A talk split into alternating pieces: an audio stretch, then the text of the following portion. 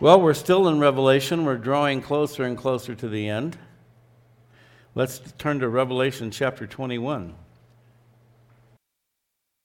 Revelation 21, I'm going to read verses 7 through 10. He who overcomes shall inherit all things. This is what we covered not last week because I wasn't here, but the week before. He who overcomes shall inherit all things, and I will be his God, and he shall be my son. But the cowardly, unbelieving, abominable, murderers, sexual immoral, sexually immoral, sorcerers, idolaters, and all liars shall have their part in the lake which burns with fire and brimstone, which is the second death.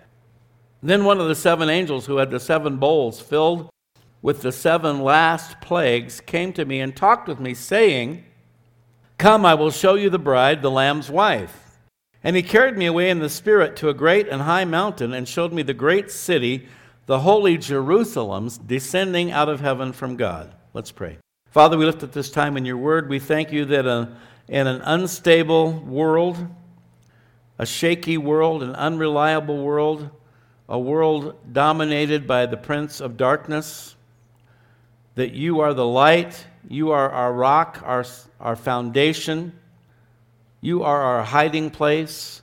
And no matter how weird and how bad things get, we need have no fear because you are God, you are good, you are in control, and we have wonderful, glorious promises from you that we can rely upon, we can depend upon, that we can take to the bank.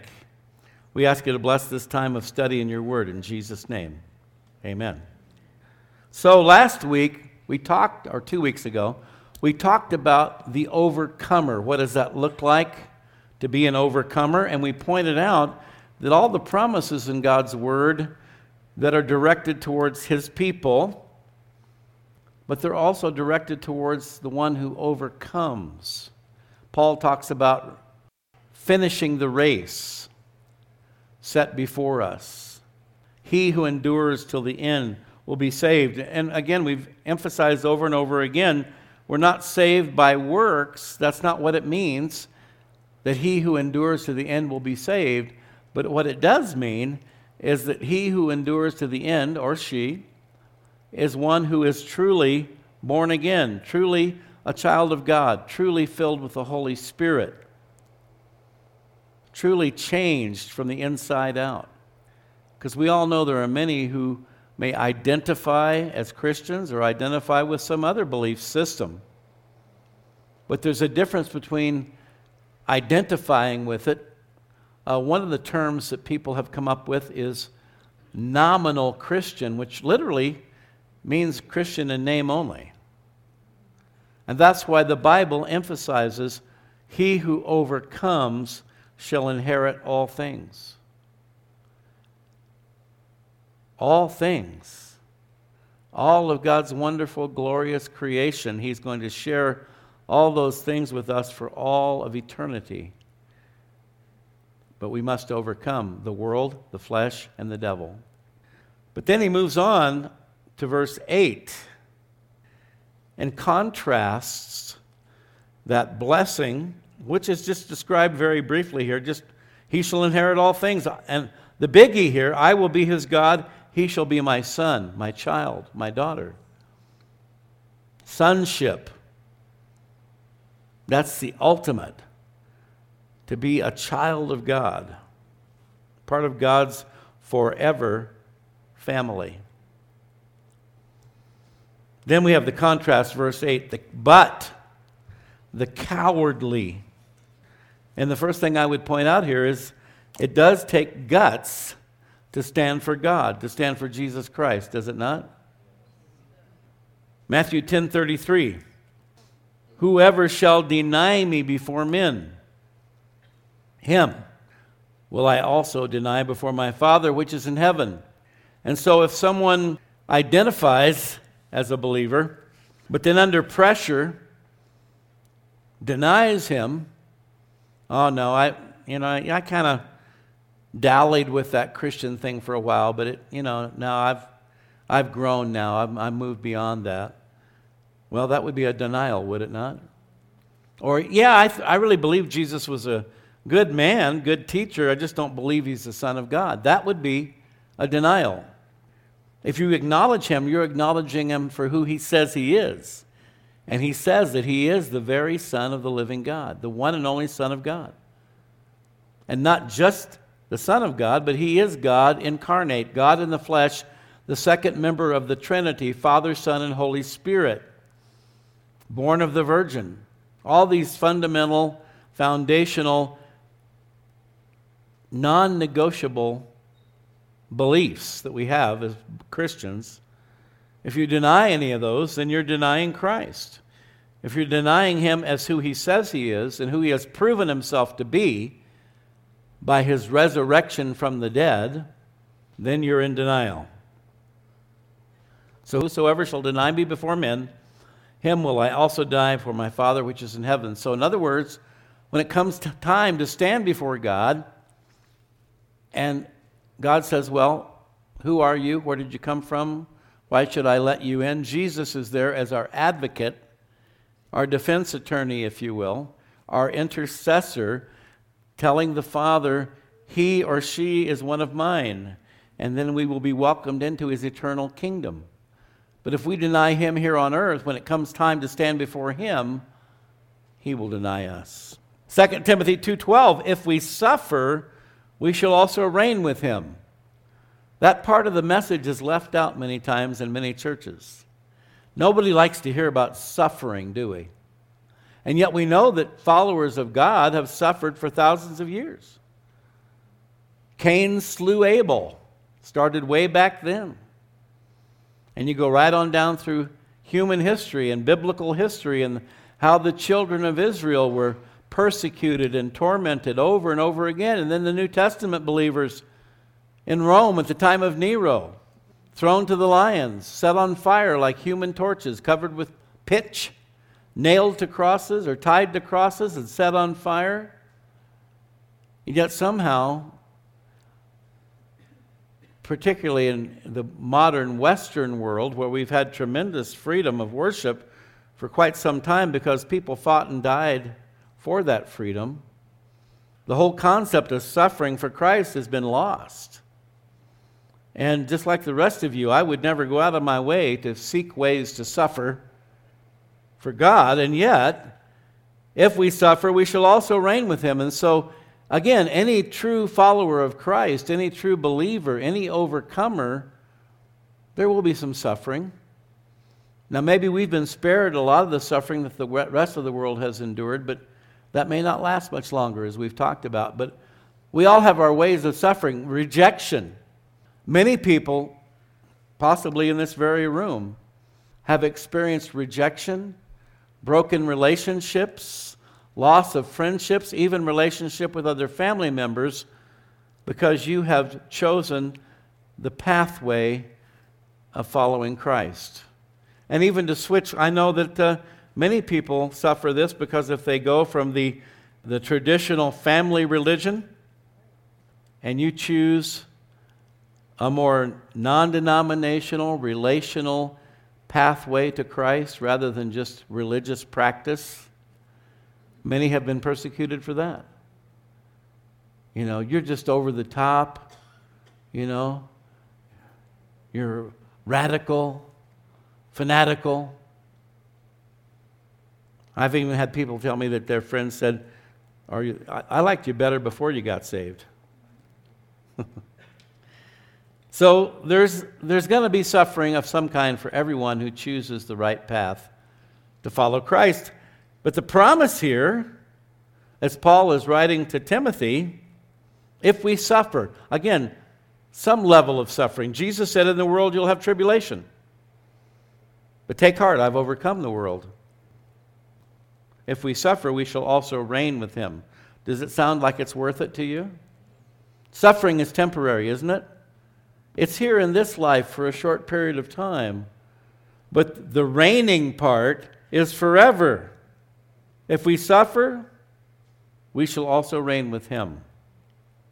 And that suffering can also involve just, you know, denying some of the desires and pleasures of the flesh, the things of this world, that um, oftentimes, yeah, they're enjoyable, they're, but as a believer, there's some things obviously that we should deny ourselves of and not enter into, not engage in. They may have a temporary gratification, an instant gratification, but in the long term are detrimental, harmful, even fatal. But there is a sense of suffering in that denial. Jesus said, If any man come after me, let him deny himself, take up his cross, and follow me. And that cross, folks, is the cross of self denial. Remember in the garden, Jesus prayed, Father, if it be thy will, let this cup pass from me. Nevertheless, not my will, but thy will be done. Jesus suffered physically, tremendously. We know that. He suffered tremendously mentally, emotionally on the cross as he bore the sins of the entire human race. But his cross represents self denial. Jesus didn't have to die on that cross.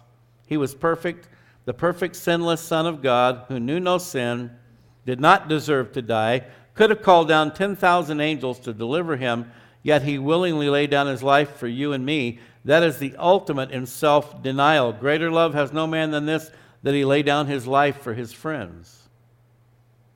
The cross of Christ is the cross of self denial. And if we want to reign with him, if we want to overcome, then we too must learn to walk that pathway of self denial. If we f- suffer, we shall also reign with him. If we deny him, he also will deny us. So, yes, yeah, some people operate under the premise well, you know, if God is such a loving God, if He's all about love, then surely He's going to give me a pass. Let me into His kingdom, you know. I'm not that bad of a person. I've never murdered anybody. I've, well, but Jesus says, if you think it, you've done it. I've never committed adultery. Well, if you think it, you've done it. Right? I've never stolen anything big. Right? It only takes one sin to make you a sinner, and it only takes one sin to send you to you know where. All right, we have the cowardly. Takes guts to stand for God for Jesus Christ. They say old age is not for sissies. Following Jesus is not for sissies either. Okay, then we have the unbelieving.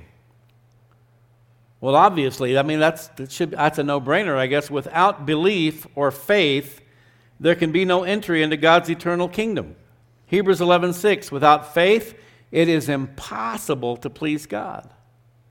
For he who comes to God must believe that he is, and that he's a rewarder of those who diligently seek him. Yeah, you got to believe that he exists, first of all. And Romans 1 tells us that the, the evidence of his existence is abundance just in the creation all around us. But then beyond that, you must believe that he is and that he's a rewarder. Many people think God's just an evil ogre out to get them. Their concept of God is totally skewed, it's totally wrong. That he's a rewarder of those who casually, flippantly, offhandedly seek him? Is that what it says? Diligently seek him. Diligently, earnestly, sincerely. Some people try to pull a fast one on God. Well, yeah, I, I looked for him, I didn't find him. Did you diligently seek him with your whole heart? Diligently, humbly seek him? He rewards those. You have to believe that ultimately God is good and He wants the best for you. And again, look no further than the death of Christ on the cross to prove that. So we have the cowardly, the unbelieving, we have the vile, and that means morally depraved. And again, we're on a slippery slope. It started with becoming more accepting of homosexuality, which when I was growing up was anathema in our society. It was frowned upon. It, people were, that's why they came up with the term in the closet. But the more we've loosened it up, the more people now are identifying in that way. Because when you begin to teach people en masse that something which was once considered wrong is now right, you're opening up the floodgates for people who would have never considered it before. And that's why every TV show, every movie now, every commercial, you always have a gay couple in there now. You could call it subliminal messaging, but it's not that subliminal. And there are other things which I won't even talk about. See, there is a concept in the Bible, it's the planting of seed. And whatever, whatsoever a man soweth, that shall he also reap. If you're sowing the seed of truth, the seed of God's worth into people's hearts and minds, that's going to bring forth a harvest of righteousness, like Paul says. But if you're sowing bad seed, right? What if you just took a bag full of weed seed and just scattered it all over the place? What would your yard look like? Just be a bunch of weeds, right? Well, we've got literally millions of people on this planet now whose hearts and minds have been filled with bad seed. And that seed grows up into horrible things. And most of us in this room are probably just as guilty to one degree or another by virtue of the things we listen to, the things we watch, the conversations we have. You can really apply this in any area of your life. You can apply it in your friendships. What kind of conversations do you have with your friends? What do you talk about? Is it all gossip and backbiting and that sort of thing? That's bad seed. Are you talking about the Lord? Are you talking about the scriptures? Are you talking about what God is doing? Whatsoever things are pure, right? Whatsoever things are good, whatsoever things of good report. Paul says, Think on these things. Whatsoever a man thinketh, that shall he also be. Morally depraved. We'll talk about that more in a moment. The vile. And I talked about the slippery slope. So now it's gone beyond homosexuality transsexual to transgendered to non binary. Have you heard that one? To basically anything goes. One idiot out there said there were over 100 genders, and I think it was an idiotic medical person or scientific person that said it. That's enough to mess anybody's head up. If there's over a hundred of them, how do I ever figure out what I am? And that's how they want it. They want you totally confused, spaced out, to where you can no longer think for yourself, act on your own behalf. You need to be told every move to make, every step to take. They'll be watching you, the police. Mm-hmm. It's happening. And that's the way they want it. Not when you say jump, they say how high. When you say vaccines, they say how many. Masks. There were crazy people going around with two, three, four masks on. I'm surprised they're still alive. You can't get any oxygen doing that. I heard about one guy who said now he has he feels like he only has about half of the brain capacity that he had before. That's what happens when you're breathing all the CO2 in. No oxygen, you're breathing back your own CO2. What do you think is going to happen? There's a term called brain dead when people's oxygen is cut off. Hello? What was it? The average IQ is dropping like 1.6 points per year, folks. And if you, don't, if you think the masks are going to help that, you're sadly mistaken. Have you noticed when you watch what they call period pieces? Movies, dramas that are set in previous times, like 100 years ago, 200 years ago. Have you noticed how much better the vocabulary is?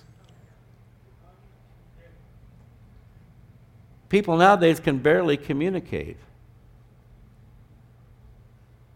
Nobody spells anymore. You get this text, I don't know what this stuff means. R S P Q T U V I E. What? thumbs up, thumbs down, smiley face. Oh my gosh. The artificial intelligence and the robots are already outpacing us. All right. Next, the murderers. That started when Cain slew Abel. And again, understand as we go through this list, to one degree or another, we can probably all identify because all have sinned and come short of the glory of God. So it's not talking about cowardly, unbelieving, vile murderers who have repented.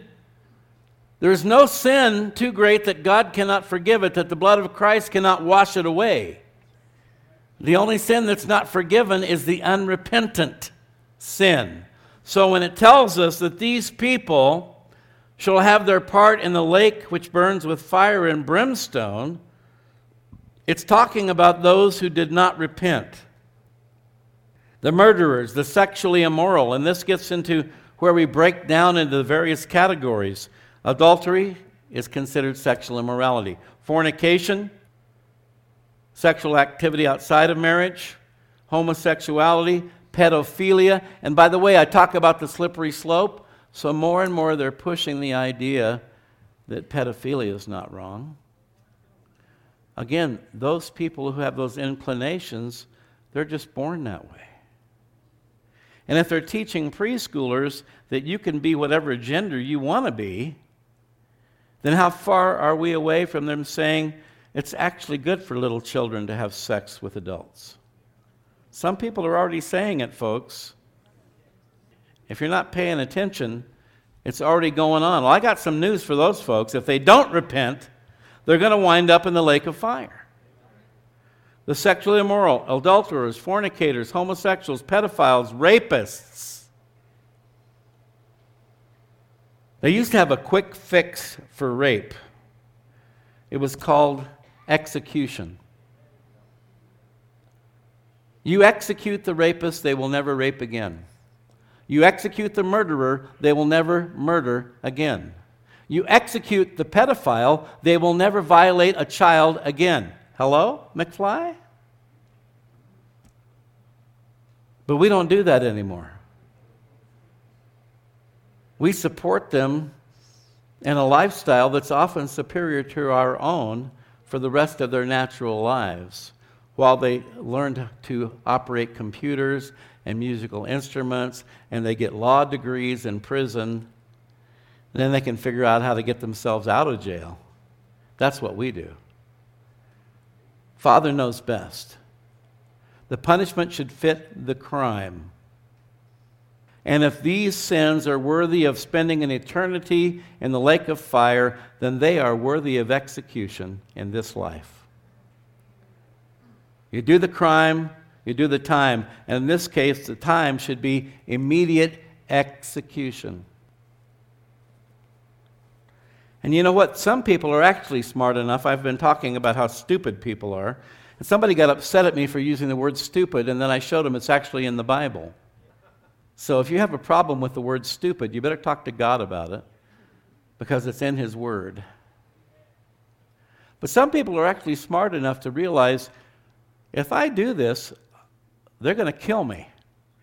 If I kill that person, they're going to kill me. If I rape that person, they're going to kill me. If I uh, uh, assault, sexually assault that child, I'm going to be executed. And some people are actually smart enough to think, I don't think I'm going to go there. Hello?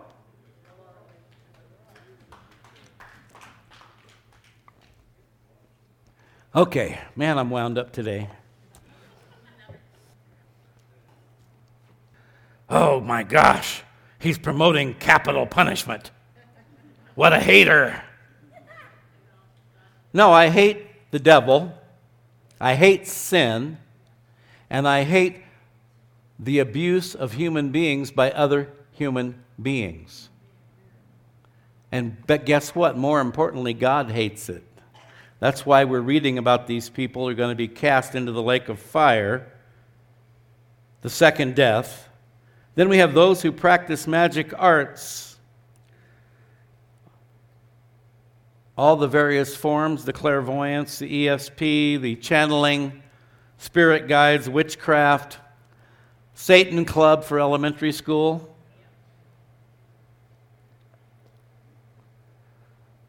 The idolaters, those who worship anyone or anything but Jehovah God and his son Jesus.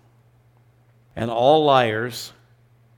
And according to the apostle John, this is anyone who denies Christ. 1 John 2:22. Who is a liar but who, he who denies that Jesus is the Christ? He is antichrist who denies the Father and the Son. Wow. Who is a liar but he who denies that Jesus is the Christ? So, anyone and everyone who denies that, according to God, is a liar. Because God never lies. He's not a man that he should lie. The Holy Spirit speaks the truth to our hearts and minds, and that truth is that Jesus is the Christ, the Messiah, the Son of the living God. And so he tells us that all these people, all these groups, the cowardly, the unbelieving, the vile, the murderers, the sexually immoral, those who practice magic arts, the idolaters, all liars, shall have their part in the lake which burns with fire and brimstone, which is the second death. Somebody had asked me recently, well, don't you think that really it's uh, the, the burning, the fire, it's more of a spiritual thing, a mental thing where you just I think it's all the above. I think it's physical, I think it's mental, emotional, spiritual. You'll be on fire in every way imaginable, but you will exist for all of eternity in that condition. As amazing, awesome, and wonderful as paradise will be with God in the New Jerusalem, beyond our ability to fully comprehend or understand, it'll be the same way the other way around with the lake of fire. As wonderful as eternity be, will be with God, that's how horrible it would be without Him. And so, simply put, if you don't put your faith in Jesus Christ as the Messiah, the Savior of the world, and spend the rest of your life seeking to obey His word and follow His lead, to endure, to overcome, then let's just put it bluntly you're going to hell. Period. And you know what? That is love. To tell someone the truth to tell you this is, this is how it works. If you don't, put your faith in Jesus Christ as the Messiah and devote your life to following him for the rest of your earthly days, you are going to go to hell. That's not hate, that's love. Hate would be to lie to them. And you're okay, I'm okay, you're okay. God grades on a curve. Just make sure you're not quite as bad as the next guy. Doesn't work that way. That's not love. Love is to tell them the truth. I love you, and I don't want you. I pray for my kids every day, grandkids. Father, don't let even one of them spend eternity in the fires of hell. Give every one of them the gift of faith, the gift of repentance. Draw them to yourself by your Holy Spirit. I don't want any of my family members burning in the fires of hell for all eternity. Do you? Well, if you love them, you're going to tell them the truth. You, you can't help whether they receive it or not, or believe it or not. That's God's job. But your job is to let them know. That's love. Again, we are absolutely not saved by works. Understand what I'm saying. But how we live will tell God, ourselves, and everyone around us who and what we really are.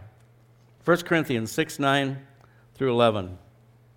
Confirming what we've just read here in Revelation 21. Do you not know that the unrighteous will not inherit the kingdom of God? Do not be deceived. Neither fornicators, we talked about that, sex outside of marriage. And again, in many Christian circles today, that's considered okay. God made us that way, it's just normal. Neither fornicators, nor idolaters, nor adulterers, nor homosexuals and again, I've learned as time has gone by some more fine tuning of these definitions. Homosexuality has to do with a man with a man, a woman with a woman. Nor sodomites, which is a male prostitute, bisexual, transgender, pedophile, bestiality, all of those come under the category of sodomite. So if you've ever wondered, why are both words in there, homosexual and sodomite? Aren't they the same thing? No. I mean, they're interconnected. But sodomite really expands the playing field, if you will. Nor thieves, nor covetous, nor drunkards, nor revilers, which is a slanderer. And boy, is there a lot of that today. Social media has just opened up, it's like a field day out there with slander. And look at that, it's in the same list as these other things. It's just as bad to God. Will, nor, nor extortioners or swindlers will inherit the kingdom of God. And such were some of you, he's telling the Corinthians. Some of you in this church in Corinth were involved in these things, but you were washed. You were sanctified, set apart by God. You were justified, just as if I'd never sinned, in the name of the Lord Jesus and by the Spirit of our God. So that's the good news. That's the hope. Yes, you could be the vilest of the vile, but if you are washed with the precious blood of Christ and you are continually washed and renewed by His Word, then all that is behind you. Not saying that you, are, you will never be perfected in this life. That's where some people get confused. They think Christians claim to be perfect. The old expression, I'm not perfect, I'm just forgiven. And it's probably going to require re- daily repentance. And that's okay. Because Peter came to Jesus and he's trying to be all spiritual, you know. Lord, if my brother sins against me, how many times should I forgive him? Seven times? Jesus is no 70 times seven, which was an ancient analogy for an unlimited number of times. And so that's God's message to us. Now, if we keep struggling in an area and we keep going to God, God will keep forgiving us. The devil is going to tell you you can't go there anymore. You've done it too many times. God's not going to forgive you this time. Give up. But that's from the pit of hell. That's not God. But understand, though, the longer you persist in that, the harder it's going to get. You need to not only confess that sin and repent before God, you need to ask God for the strength to stop doing it. Not because he won't forgive you if you do it again, but because the enemy will use it against you and wear you down. And many people have gotten to that place where they think, I can't go to God anymore. I'm too bad. I'm too rotten. I'm too awful. God won't receive me. That's a lie from the devil, but you will begin to believe that lie unless you really make a concerted effort because Confession is agreeing with God that you have sinned. Repentance means turning and going the other way and following Him. But even the person on their deathbed who has never ever before confessed and repented can be saved. Even as you take your last breath, that's the grace of God, that's the mercy of God. But I wouldn't recommend waiting that long. What if you come up one breath short? then you have a problem. But on the encouraging side, I believe we're going to see a lot of people there that we never expected to see. Because in that final moment, God is so loving, He's so gracious, He's so merciful, that He is going to snatch people out of the hands of the devil at the last moment and usher them into his eternal kingdom. All they have to do is acknowledge Jesus Christ as their Lord and Savior. We're going to be pleasantly surprised, I believe. And we may be a little shocked on the other side. God tells us everything we need to know to make an intelligent, well informed choice. Choose Christ, choose life. New heaven, new earth. Deny Christ, choose death, choose hell. Suffer a little now, be rewarded with eternal joy and peace. Take the easy way now and spend eternity doing hard time. We need to know this. If you do go to hell, you sent yourself. God didn't. He's offering you a prepaid one way ticket to paradise, and the choice is yours. Before I pray, I'm going to ask if anyone has a prayer request this morning that you'd raise your hand. Let's bow our heads, close our eyes, focus on the Lord for a moment. And if you have a prayer request, raise it up real high where I can see it. Yep, quite a few of you. And that's a good thing because God loves to hear from us and He loves to answer our prayers. Father, you see every hand, you know every heart. Lord, you know what's going on inside each one, whether it's a prayer for themselves or someone near and dear to them. We lift up, first of all, health issues. Lord, we know this is always a concern. We live in bodies that are not built to last forever, they are perishable, they are temporary. And you are the God who heals. So we do lift up all the health concerns today, Father. We pray for relief and release from pain. We pray for healing whenever and however possible, Lord, whether it be through medical means, through supernatural healing. We know that you work in many ways. And Lord, we just pray that you would bless each one with physical relief, release, healing. Lord, broken limbs would be healed, surgeries would be fully recovered from, and so forth. We lift it all up to you, Lord. And Lord, we lift up um, mental and emotional issues, which sometimes are even worse than the physical things we suffer with. We pray, God, for, uh, for relief and release from anxiety, depression, worry, fear, doubt, anger, bitterness, resentment. And Lord, we pray that you'd help us whenever we need to to repent of those things, to confess them to you, to not harbor them in our hearts. Lord, your word says, don't let the sun go down on our wrath. Lord, that we're not to allow any root of bitterness to grow up in us. So we pray uh, for healing and deliverance from all those things. Father, for you know, economic issues, we're, we're living in difficult times, Lord. Everything is getting more and more expensive. Our economy is in a free fall. Many people aren't working. We just pray that you would provide for your people, Lord, that we give us strength, give us hope, give us faith, give us endurance. Help us to keep our eyes on you, Lord, and remember that no matter where our paycheck comes from, you are our provider. And we trust in you to take care of us and those near and dear to us, Lord. Father, we pray last of all for healing of uh, damaged or broken relationships, marriages that are struggling, friendships, business relationships, neighbor issues, every kind of relationship, Lord, that we know that the enemy comes but to steal, to kill, and to destroy. But you've come that we might have life and life more abundantly. We ask for healing and restoration in these relationships. And please show us how we can be peacemakers, those who are reconcilers. We just ask you to go before us.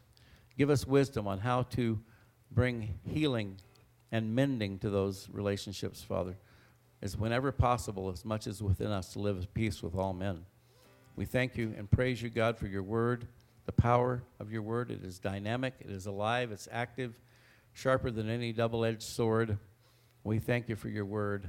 We thank you for this time together today. In Jesus' name, amen.